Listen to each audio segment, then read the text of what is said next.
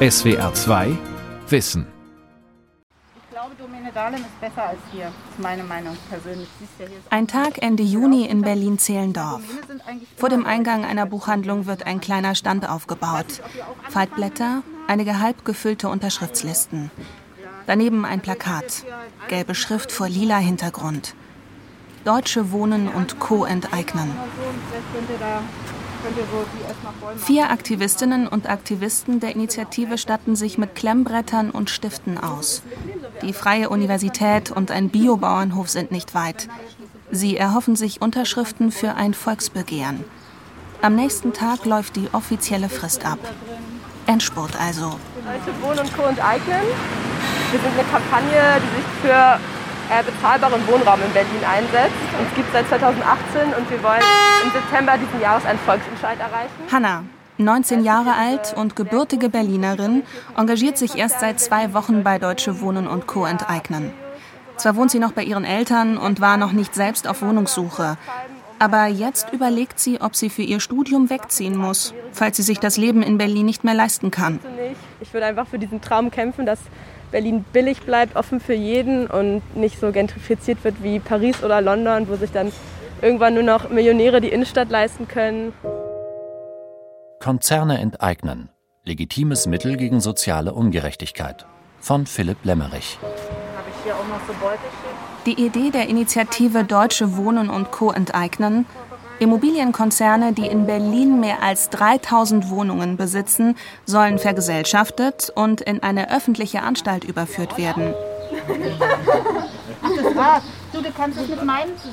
Angestrebt wird ein Volksentscheid. Dafür bräuchte die Initiative 175.000 Berlinerinnen und Berliner, die auf eine der Unterschriftslisten unterschreiben. Hattest du was zu unterschreiben? Wie bitte? Nur die Unterschrift. Ja, deine Adresse. Unterschrieben hat eine junge Studentin auf dem Weg von der Uni nach Hause.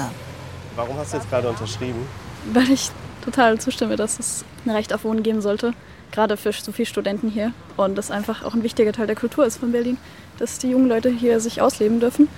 Hast du auch Probleme mit Wohnraum oder schon gehabt? Ja, absolut. Also bis ich eine Wohnung gefunden habe, hat ewig gedauert und ist auch nur mäßig bezahlbar. Deswegen. Ja, und halt auch viel bei anderen dann wohnen müssen und um Ecken. Klar, so geht's natürlich, aber wenn man wirklich neu herkommt und niemanden kennt, dann ist es einfach sehr schwierig, da was zu finden. In Berlin trifft die Initiative Deutsche Wohnen und Co. enteignen einen Nerv. Allein zwischen 2015 und 2020 stiegen die Mieten für Neuvermietungen in der Hauptstadt um 44%. Die Initiative wirft börsennotierten Unternehmen wie Deutsche Wohnen, Vonovia oder Akelius vor, dafür mitverantwortlich zu sein und auf dem Rücken der MieterInnen Profite zu machen. Ein einfaches Pflaster haben sich die Aktivisten der Initiative heute nicht ausgesucht. Zehlendorf ist ein eher wohlhabender Bezirk mit einem großen Anteil an Haus- und Wohnungseigentümern. Entschuldigung, ich mache eine Reportage über diese Initiative. Kann ich Sie ganz kurz fragen, warum Sie nicht unterschrieben haben? Und so winken viele schon ab, wenn sie den Namen der Initiative hören. Auch mit einem Journalisten wollen sie nicht sprechen. Aktivistin Susanne, die den kleinen Stand vor der Buchhandlung betreut, hat aber auch schon andere Erfahrungen hier in der Gegend gemacht. Am Anfang waren die Leute sehr verhalten, auch ablehnend, haben gesagt, nee, Enteignung wollen wir jetzt nicht. Aber wenn man dann den Kontext erklärt hat, wenn man ihnen erklärt hat, dass es eine Entschädigung gibt und dass es natürlich auch eine Entwicklung geben muss mit den Mieten, die auch bezahlbar bleiben müssen für die Menschen, dann haben viele doch nach Nachdenken oder beim nächsten Mal, wenn sie dann gekommen sind, doch nochmal unterschrieben, haben gesagt, ja, ich verstehe das jetzt, ich unterschreibe. Wohnungsnot, wachsende Ungleichheit, Klimawandel, zuletzt die Corona-Pandemie. Die Gegenwart wird immer öfter von Krisenerfahrungen bestimmt. Gleichzeitig haben immer mehr Menschen das Gefühl, es bewege sich zu wenig, es werde nicht angemessen auf die Krisen reagiert. Die Politik schaue einfach nur zu.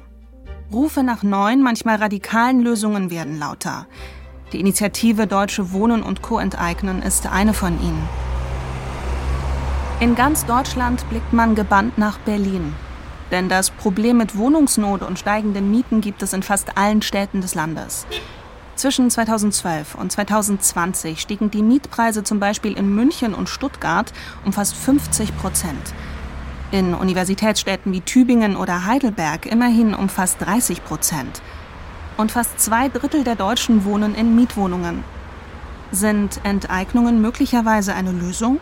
Mein Name ist Andrej Holm, ich bin wissenschaftlicher Mitarbeiter am Institut für Sozialwissenschaften der Humboldt-Universität zu Berlin und arbeite hier im Arbeitsbereich Stadt- und Regionalsoziologie seit vielen, vielen Jahren. Wer verstehen will, wie die Initiative Deutsche Wohnen und Co. enteignen so groß und bekannt werden konnte, kommt an Andrej Holm nicht vorbei. Als kritischer Stadtforscher ist er weit über Berlin hinaus bekannt. Er sieht 3 Gründe für die Entstehung der Initiative. Das sind zum einen Wohnungsmarktentwicklung, also ökonomische Entwicklung. Das heißt, wenn man da einen größeren Zeitraum, so die letzten 12, 13, 14 Jahre in den Blick nimmt, dann fällt auf, dass Berlin zwar nicht die teuerste Stadt in der Bundesrepublik ist, aber mit großem Abstand die Stadt, wo sowohl die Bestandsmieten als auch die Angebotsmieten bei der Wiedervermietung schneller und größer gestiegen sind als in allen anderen Vergleichsstädten.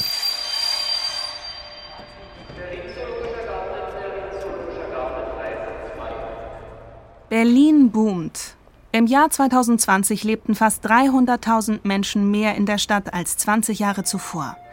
Dazu sind Immobilien seit der Finanzkrise 2008 als Geldanlage besonders gefragt. In einer boomenden Stadt ist wenig Platz für niedrige Mieten.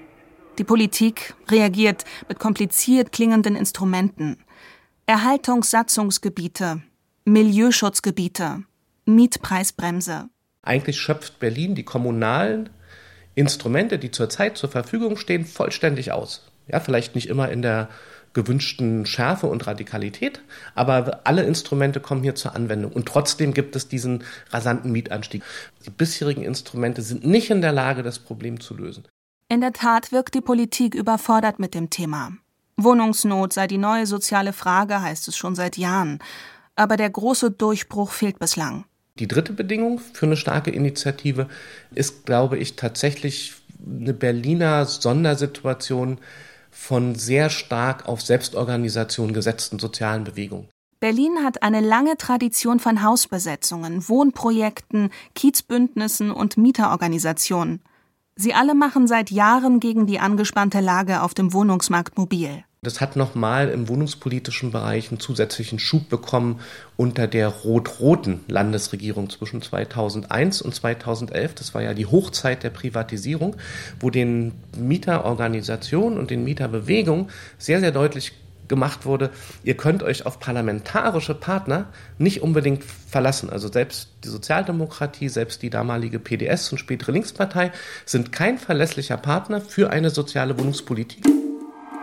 Ende der 90er und Anfang der 2000er Jahre steht Berlin kurz vor dem Bankrott. Innerhalb weniger Jahre verkauft die Stadt große Teile ihres öffentlichen Wohnungsbestandes. Über 200.000 Wohneinheiten werden privatisiert.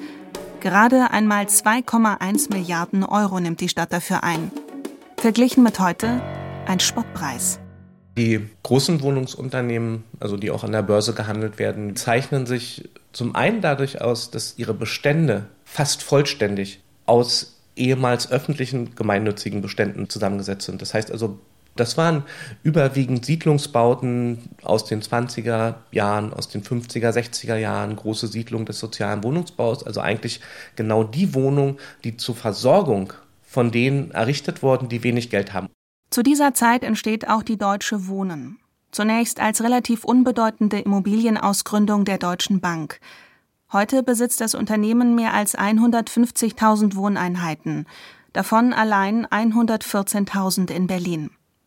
Der Konzern ist im DAX notiert und verfügt über einen jährlichen Umsatz von 2,7 Milliarden Euro. Ein Paradebeispiel für den Aufstieg von Immobilienkonzernen in den letzten 20 Jahren. Einer Studie der Rosa-Luxemburg-Stiftung zufolge gehören heute 800.000 der insgesamt 2 Millionen Berliner Wohnungen großen Wohnungsunternehmen, professionellen Investoren und Immobilienmillionären. Etwa 600.000 gehören Selbstnutzern und Kleineigentümern. Nur noch 550.000 befinden sich in öffentlicher Hand. Würde es helfen, die Privatisierung von damals rückgängig zu machen, um die Probleme auf dem Mietmarkt von heute zu bekämpfen? Jan-Marco Luczak, rechtspolitischer Sprecher der CDU-CSU-Bundestagsfraktion, sieht das anders.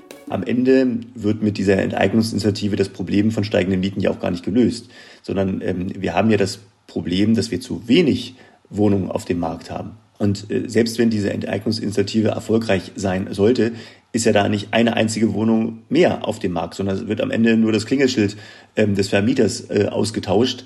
Aber die Schlangen in den Wohnungsbesichtigungen, die heute wirklich lang sind, die werden dadurch nicht verkürzt, sondern ganz im Gegenteil. Von einer übermäßigen Regulierung des Immobilienmarktes hält Luczak nicht viel.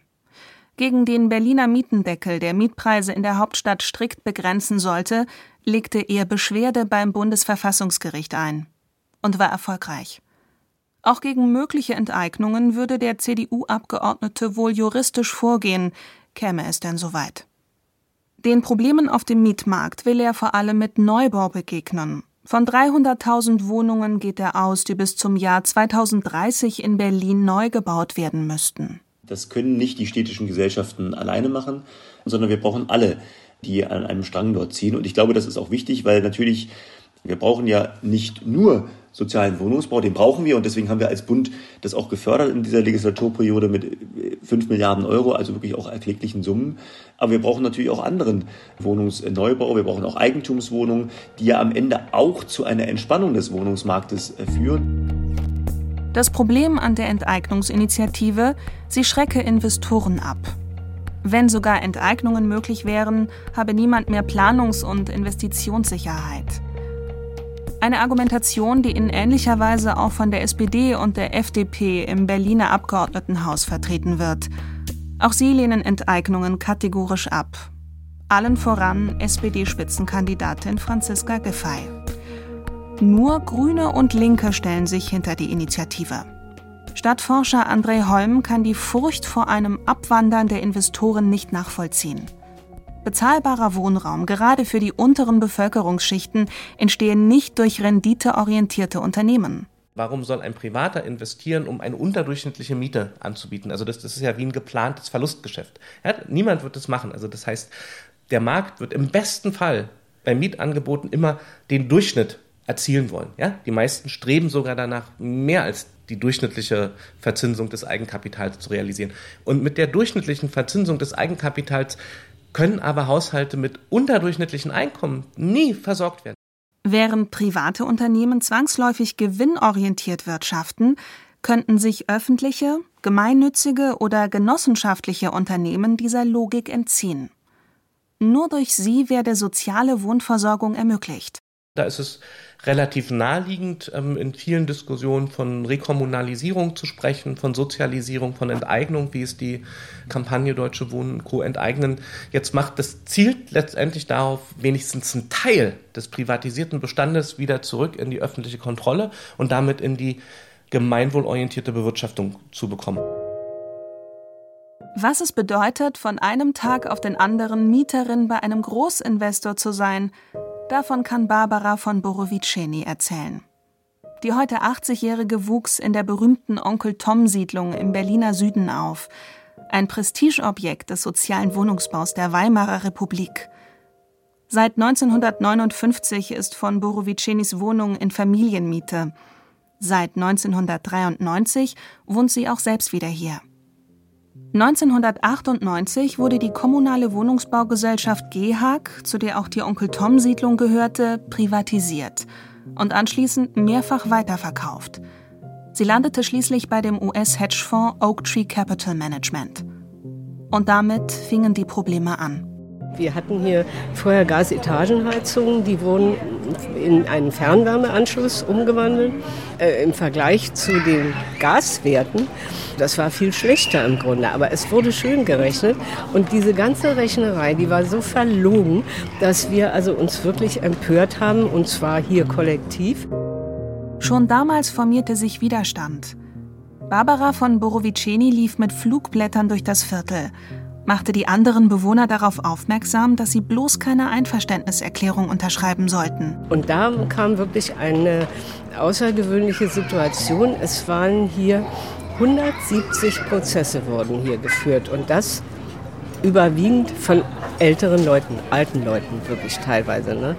Und wir sind also beim Amtsgericht aus- und eingegangen. Das Verkaufskarussell ging in der Zwischenzeit weiter. 2007 wurde die Onkel-Tom-Siedlung an einen anderen Großinvestor verkauft, die Deutsche Wohnen. Auch mit dem neuen Eigentümer gingen für sie die Probleme weiter. Die meisten der Mieter, die also hier sehr langfristig gewohnt haben, die hatten ihre Wohnungen in Eigenregie und mit Billigung des öffentlichen Eigentümers längst modernisiert. Und das hat die Deutsche Wohnen so ziemlich feudalistisch alles kassiert. Ich habe zum Beispiel ein Bad gehabt damals, das war 7 Jahre alt. Und dann kamen die und haben gesagt, nee, tut uns leid, das ist unseres jetzt und wir machen hier, was wir wollen. Und haben mein Bad wirklich bis auf die Grundmauern niedergeschlagen, haben es genauso wieder eingebaut. Das war jetzt ihr Bad und ich musste die höhere Miete dafür zahlen. Ne? Barbara von Boroviceni kämpfte weiter, zog sogar vor den Bundesgerichtshof und verlor. Die Modernisierungsmaßnahmen seien rechtens, hieß es. Seitdem hat sich viel verändert, erzählt die Seniorin. Das Viertel aus ihrer Kindheit erkennt sie nicht wieder. Die alte Sozialstruktur, die gibt es nicht mehr. Die hat die Deutsche Wohnen wirklich auf dem Gewissen, kann man nicht anders sagen. Jetzt wohnen natürlich nur noch die, für die die Mieten kein Problem sind. Seitdem die Probleme 2005 begannen, engagiert sich Barbara von Boroviceni für ihr Wohnviertel. Viel gebracht hat ihr Protest nicht, so ist zumindest ihr eigenes Gefühl, bis die Initiative Deutsche Wohnen und Co. enteignen auf den Plan trat. Die suchte schon früh den Kontakt zu MieterInnenbewegungen, die zum Teil seit Jahrzehnten in den Quartieren verwurzelt sind. Das ist eben wirklich unser Fazit, ne? Also wirklich, es muss ein Wandel, ein Wechsel stattfinden. Und, ob der optimal ist, ist eine andere Sache. Es muss erstmal nur anders sein. Es muss einfach mal ein bisschen Sauerstoff in diese ganze Geschichte rein. Und es müssen sich einfach mal Sachen neu sortieren. Zur Enteignungsdebatte äußern will sich die Deutsche Wohnen nicht. Andere Unternehmen sind offener in der Kommunikation. Beispielsweise Vonovia mit 400.000 Wohneinheiten, Deutschlands größter Immobilienkonzern.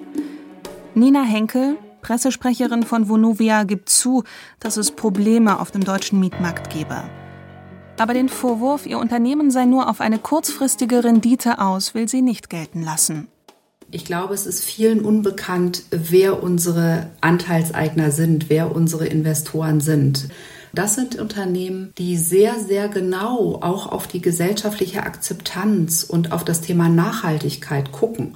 Allen anderen, die eine schnelle Mark mit Vonovia und mit den Mieten machen wollen, denen erteilen wir eine ganz klare Absage.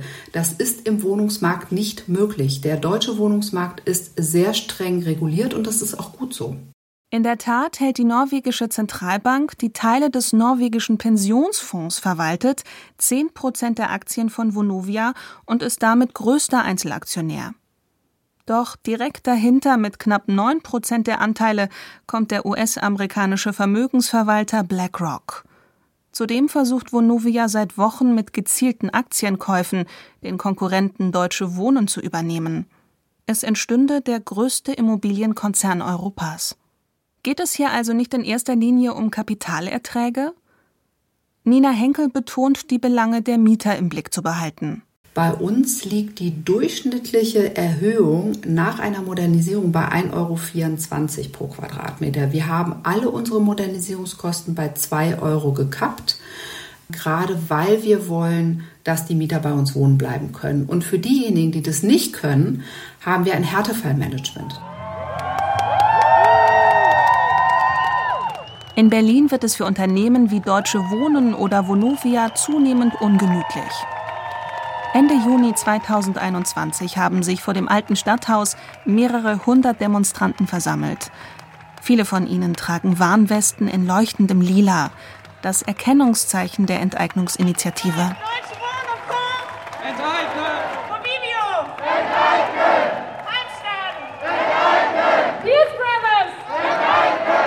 Auch Jenny Stupka, Sprecherin von Deutsche Wohnen und Co. enteignen, ist unter den Demonstranten. Wir stehen heute vor der Senatsverwaltung für Inneres, weil wir unsere zweite Sammelphase für ein Volksbegehren heute beenden. Die war 4 Monate lang Wir mussten 175.000 gültige Unterschriften sammeln und wir haben tatsächlich weit über 340.000 Unterschriften gesammelt und damit einen Rekord aufgestellt. So erfolgreich war vor uns noch kein Berliner Volksbegehren. Wir sind fast stolz und glücklich über die über 350.000 Unterschriften. Die lange Arbeit und Vorbereitung vor und während der Sammelphase hat sich gelohnt. Vor dem Treppenaufgang zum Senatsgebäude werden Kisten mit Unterschriftslisten gestapelt. Für das Sammeln hatte die Initiative 4 Monate Zeit. Trotz Corona-Beschränkungen hat sie genügend Unterschriften zusammenbekommen. Wir hatten einigen Respekt vor dieser Riesenaufgabe. Ich kann mich noch erinnern, wie wir als Sammel-AG im Juli 2020 zu 7 oder so im Park saßen und uns gefragt haben, wie um alles in der Welt wollen wir als Kampagne jemals mindestens 240.000 Unterschriften zusammenkriegen. Und jetzt liegen wir über 100.000 darüber. Jenny Stupka, Sprecherin der Initiative. Was passiert ist, aus meiner Perspektive, dass der politische neoliberale Konsens angegriffen wird. Und das ganz zu Recht. Wenn es um ein Grundgut geht wie Wohnen, dann ist eben Spekulation fehl am Platz. Aber es ist halt einfach Zeit, da einen Schlussstrich zu ziehen, dass große Wohnungskonzerne und die Aktionärinnen, Vermögensverwalter wie BlackRock daran verdienen, dass andere unter schlechten und immer schlechteren Bedingungen leben müssen. Der Volksentscheid wird kommen. In der Bundesrepublik ein bislang einmaliger Vorgang. Die Grundlage für Enteignungen ist in Artikel 14 Grundgesetz festgeschrieben. Eine Enteignung ist nur zum Wohle der Allgemeinheit zulässig. Die Entschädigung ist unter gerechter Abwägung der Interessen der Allgemeinheit und der Beteiligten zu bestimmen. Enteignungen finden in Deutschland regelmäßig statt. Allerdings in sehr begrenztem Rahmen. Meist geht es um Grundstücke für den Bau von Bahntrassen oder Autobahnen, wenn die Eigentümer nicht freiwillig verkaufen.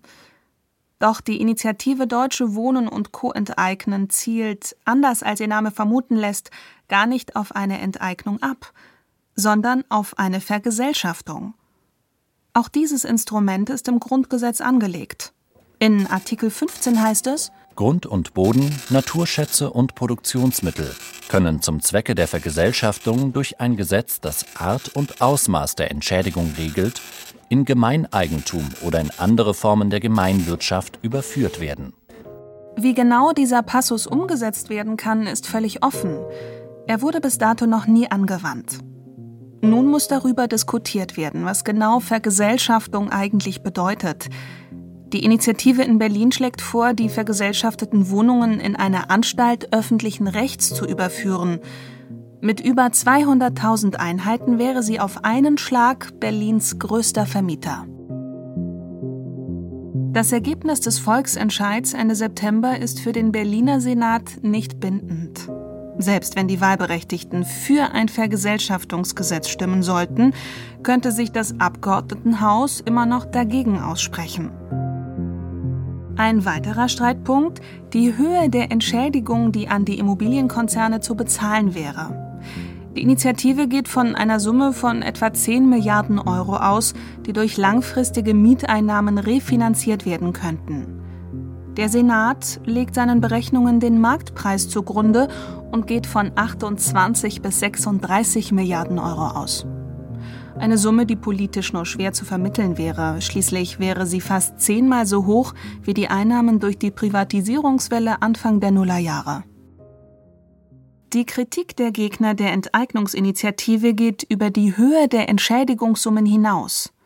Marcel Fratzscher, Präsident des Deutschen Instituts für Wirtschaftsforschung. Enteignung kann in einer Marktwirtschaft, in einer Demokratie wirklich nur in Ausnahmefällen geschehen. Bei Immobilien sehe ich überhaupt keine Rechtfertigung, Menschen zu enteignen oder Konzerne zu enteignen.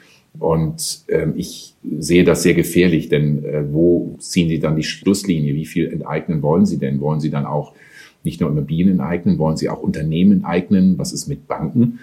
Das führt in einer Marktwirtschaft zum kompletten Chaos und führt dazu, dass sehr, sehr viel Wert und sehr, sehr viel Wohlstand zerstört wird. Dass Menschen wirtschaftliche Risiken eingehen, unternehmerisch aktiv werden, Innovationen anstoßen, all das sei auf Rechtssicherheit und den Respekt vor dem Privateigentum angewiesen, so Fratzscher. privates Eigentum ist sakrosankt in einer sozialen Marktwirtschaft. Es ist die Grundlage für jeglichen Wohlstand. Dass es Probleme auf dem Wohnungs- und Immobilienmarkt gibt, erkennt auch er an. Immer mehr Privateigentum zentriere sich in den Händen weniger. Während große Teile der Bevölkerung ohne Zugang zu Vermögen und Eigentum seien. Doch dem müsse man mit angemessenen ordnungspolitischen Maßnahmen Abhilfe schaffen. Wenn es darum geht, dass Eigentum verpflichtet, dass Eigentum sich am Gemeinwohl zu beteiligen hat, dann ist die Besteuerung der richtige Weg und nicht die Enteignung. Und wenn es darum geht, Menschen gezielt punktuell zu helfen, wie zum Beispiel erschwinglichen Wohnraum in großen Städten zu finden, dann ist Ausweitung des Angebots, sozialer Wohnungsbau die richtige Antwort und nicht Enteignung. Also ich halte diese Initiative für eine hochpopulistische und letztlich völlig kontraproduktive Initiative und hoffe sehr, dass die Leute dort das realisieren. Die Befürworter der Initiative überzeugt Marcel Fratzscher damit nicht. Sie haben das Gefühl, mit der Enteignungsdebatte die Tür weit aufgestoßen zu haben, zu neuen Lösungen in der Wohnungspolitik. Die Aktivistin Susanne aus dem Kiez-Team in Berlin-Zehlendorf. Natürlich stören sich immer noch welche Menschen an den Begriff enteignen, weil man damit vielleicht DDR oder irgendwas Ungerechtes, also viele sagen auch, sie verbinden damit etwas Ungerechtes, aber im Grunde genommen kommen viele zu uns und viele sagen, ja, es ist nicht okay, es kann so nicht weitergehen. Die Initiative hat Bewegung in die Diskussion gebracht. Dass Medien unablässig über die Zustände am Mietmarkt berichten, dass auch wirtschaftsfreundliche Politiker nun nach Lösungen suchen, ist auch den Aktivisten von Deutsche Wohnen und Co. enteignen zu verdanken. Und nicht nur in Deutschland blickt man aufmerksam auf die Entwicklungen in Berlin. Er bekomme in letzter Zeit viele Mails von Kolleginnen und Kollegen aus New York, London oder Barcelona, berichtet der Stadtsoziologe Andrej Holm. Sie wollten unbedingt verstehen, was da in Berlin gerade los sei. Da verbindet sich natürlich eine Hoffnung damit, dass nach 20, 30 Jahren neoliberaler Politik, die in allen Städten zu sozialen Verwerfungen geführt hat, jetzt plötzlich sich eine Stadt aufmacht und sagt, wir versuchen jetzt mal aus diesem Teufelskreis der immer wieder steigenden Mieten, des immer stärkeren Rückzugs öffentlicher Wohnungsinstrumente auszutreten und wieder öffentliche Verantwortung für die soziale Wohnversorgung umzusetzen. Das ist, glaube ich, der Subtext, der hinter der Enteignungsforderung steht und der auch Ende September dann in Berlin zur Abstimmung gestellt wird. SWR2 Wissen. Konzerne enteignen. Legitimes Mittel gegen soziale Ungerechtigkeit? Von Philipp Lämmerich. Sprecherin Elisa Teckert. Regie Günter Maurer. Redaktion Ralf Kölbel. SWR2 Wissen. Manuskripte und weiterführende Informationen zu unserem Podcast und den einzelnen Folgen gibt es unter swr2wissen.de.